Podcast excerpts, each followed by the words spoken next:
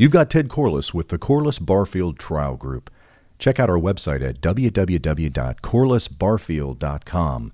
Most importantly, subscribe to the Corless Barfield YouTube channel as we continue to promote content associated with property managers, specifically those of you that are licensed community association managers. I spoke at an event yesterday and I drew a question that I felt was important enough I wanted to share it with you. I want you to think about the perilous experience as a property manager when one of your properties is applying for new property insurance. The valuation process, the application process, and the post loss underwriting that takes place in these cases makes that exercise between the insurance company, the insured, and the LCAM a really commonplace for issues and litigation. You don't want that. And so you're going to continue to listen to our podcasts, watch our video blogs, and read on the Corless Barfield blog about how you can reduce the risks associated with your management of these properties. In fact, it's reducing your risk and it's reducing your stress. So maybe you don't wake up in the middle of the night wondering if the information in that application is going to put you in a deposition two years from now. How is it that I came to know this particular issue? Well, I'll explain that in just a moment, but let me just give you a roadmap of some of the things we're going to talk about.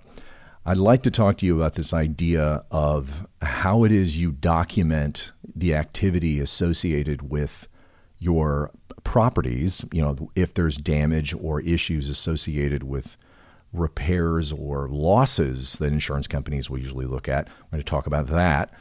We're also going to talk about how to document the condition of the property at important times, both before and after you apply for new insurance. And the third thing I want to talk about is I want to talk about the role of the licensed community association manager or property manager, as I'm going to call them going forward.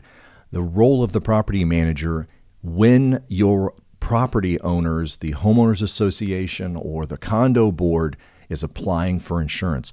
What should the role of the LCAM or property manager be? Uh, we're going to talk about that. And then the last thing is honesty's always the best policy in applications. And I think you probably know what happens if you're not. Let's begin by the very first topic I mentioned, and that is the idea of how it is a property manager participates in documenting the condition of the property. Well, this comes from my experience as a property insurance lawyer at Corless Barfield. Prior to 2010, so we're talking about 10 years ago, I had spent the preceding 15 years representing some of the largest insurance companies in the world in both the Eastern and Western Hemisphere. During that time period, I had the benefit of reviewing literally thousands of claims over time, litigating hundreds of them, if not thousands of them, you would see areas where there was always a whole bunch of discovery activity if a particular property, especially those with multiple buildings and being owned or run by a volunteer board. Does that sound like one of your clients? I bet it does. And I'm telling you that we saw so much litigation associated with the application process. We were chronically seeing property managers being thrown under the proverbial sinkhole, blaming them for the manner in which the insurance was established. And, and having seen that, what we've done now over the last 10 years, now representing exclusively policyholders, especially policyholders that are insuring multiple building, multi owner properties run by volunteer boards, we have figured out some tricks of the trade that will preserve everyone's liability in the future. So, this idea I'm first talking about is how is it that your property owners are documenting the damages that happen on a regular basis? Uh, if, if you're on a, one of these boards, for example, I suspect You've seen situations where you have especially aggressive unit owners and they're chronically complaining about some condition on the property. It could be water that's leaking onto the property, it could be holes that are opening up near a retaining wall, It could be cracks in a driveway. It can be some of these things that, while they're noxious, they're just minor. But the real issue here is whether you're documenting damage in the records of the association by addressing only major issues. The important thing is that you do it in a consistent way. And the reason for that is that you've got to understand the primary reason you're documenting and reporting all of these things is not just for the, the immediacy of it, meaning that if there is a water leak because someone has left a HVAC pan to become rusted, and then when the water leaks out, it creates giant crop circles of the people living underneath. One of the reasons why you're documenting it in a consistent way is so that future homeowners on this board will have a more objective understanding as to what may have been happening in that unit at that location and because of that peril. If you aren't consistent with how you put those together, you are going to create a lot of ambiguity. And w- within ambiguity is opportunity if an insurance company gets a particular claim.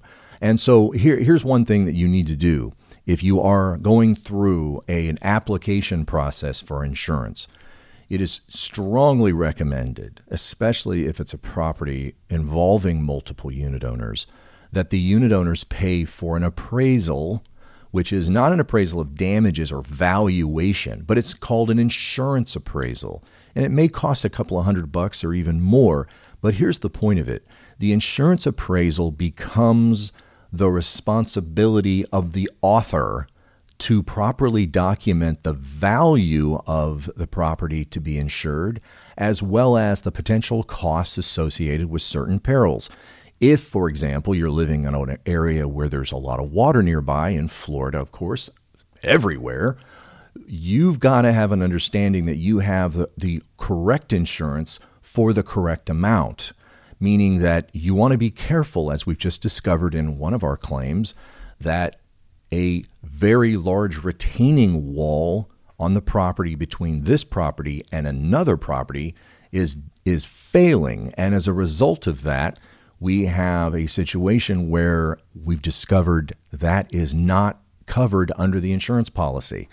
Sometimes what you'll see are buildings that are underinsured. Example, we had a claim where the pool was a total loss. The sinkhole repair blew out the pool. Now, what the real issue here was yes, the insurance company vis a vis the property manager and the insurance agent had applied for a certain amount of insurance.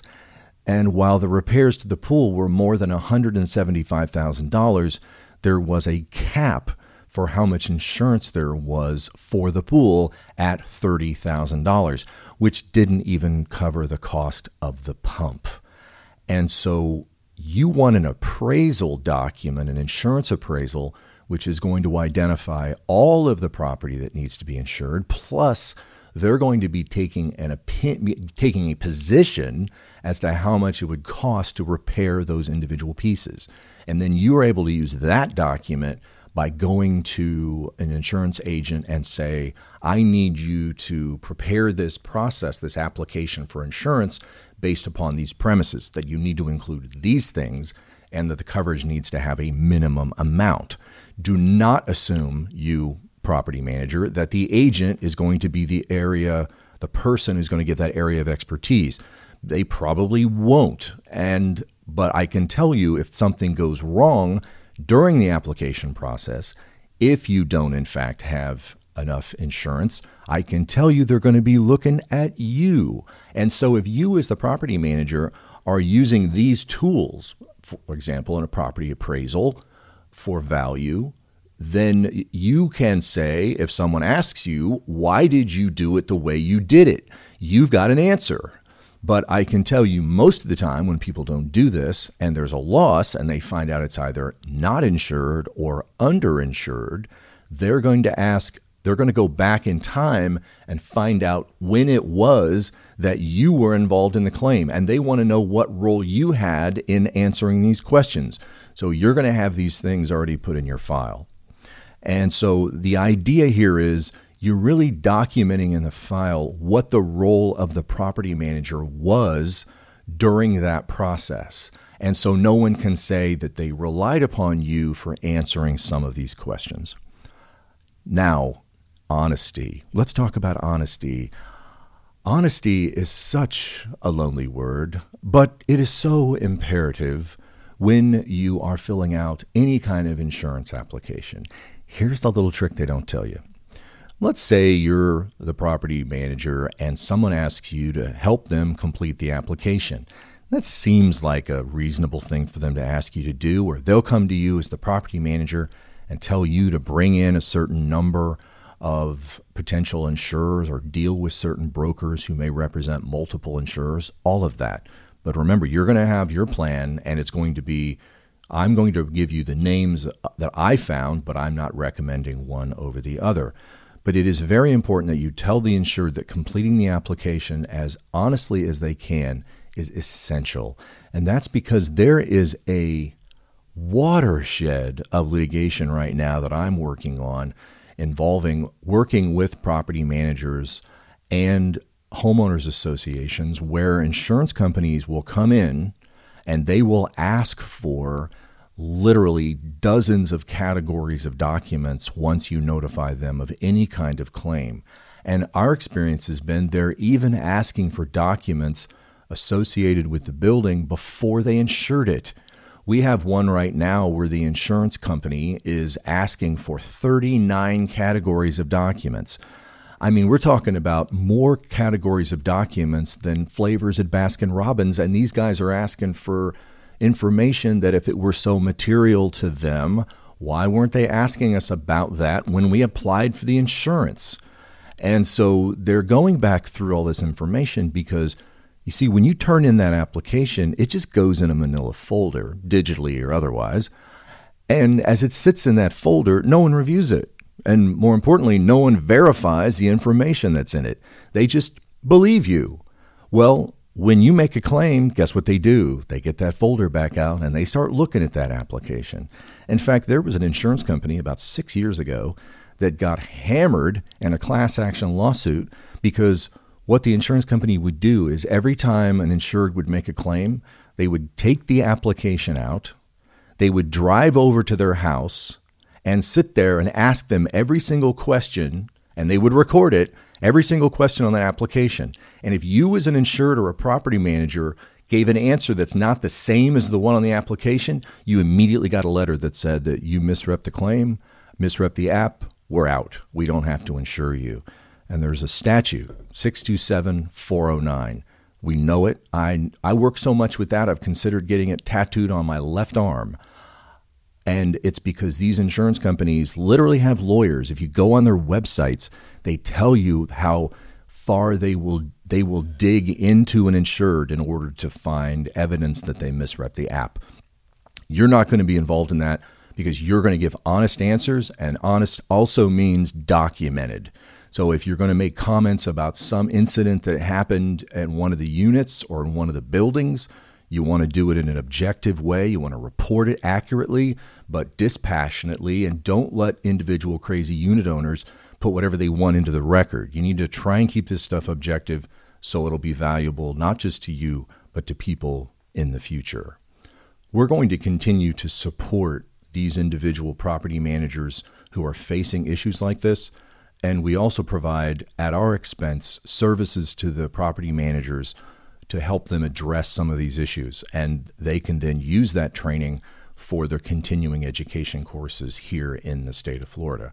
If you are interested in these things, if you're a property manager and you're interested in learning more about our training that we can provide to you, again, completely on the house, this is how we meet so many of the property owners that we've represented is by developing a relationship with these property managers, supporting them, and then when their clients have losses like the ones that we handle associated with just about anything fire, water, sinkholes, whatever then they know that they have a resource in us.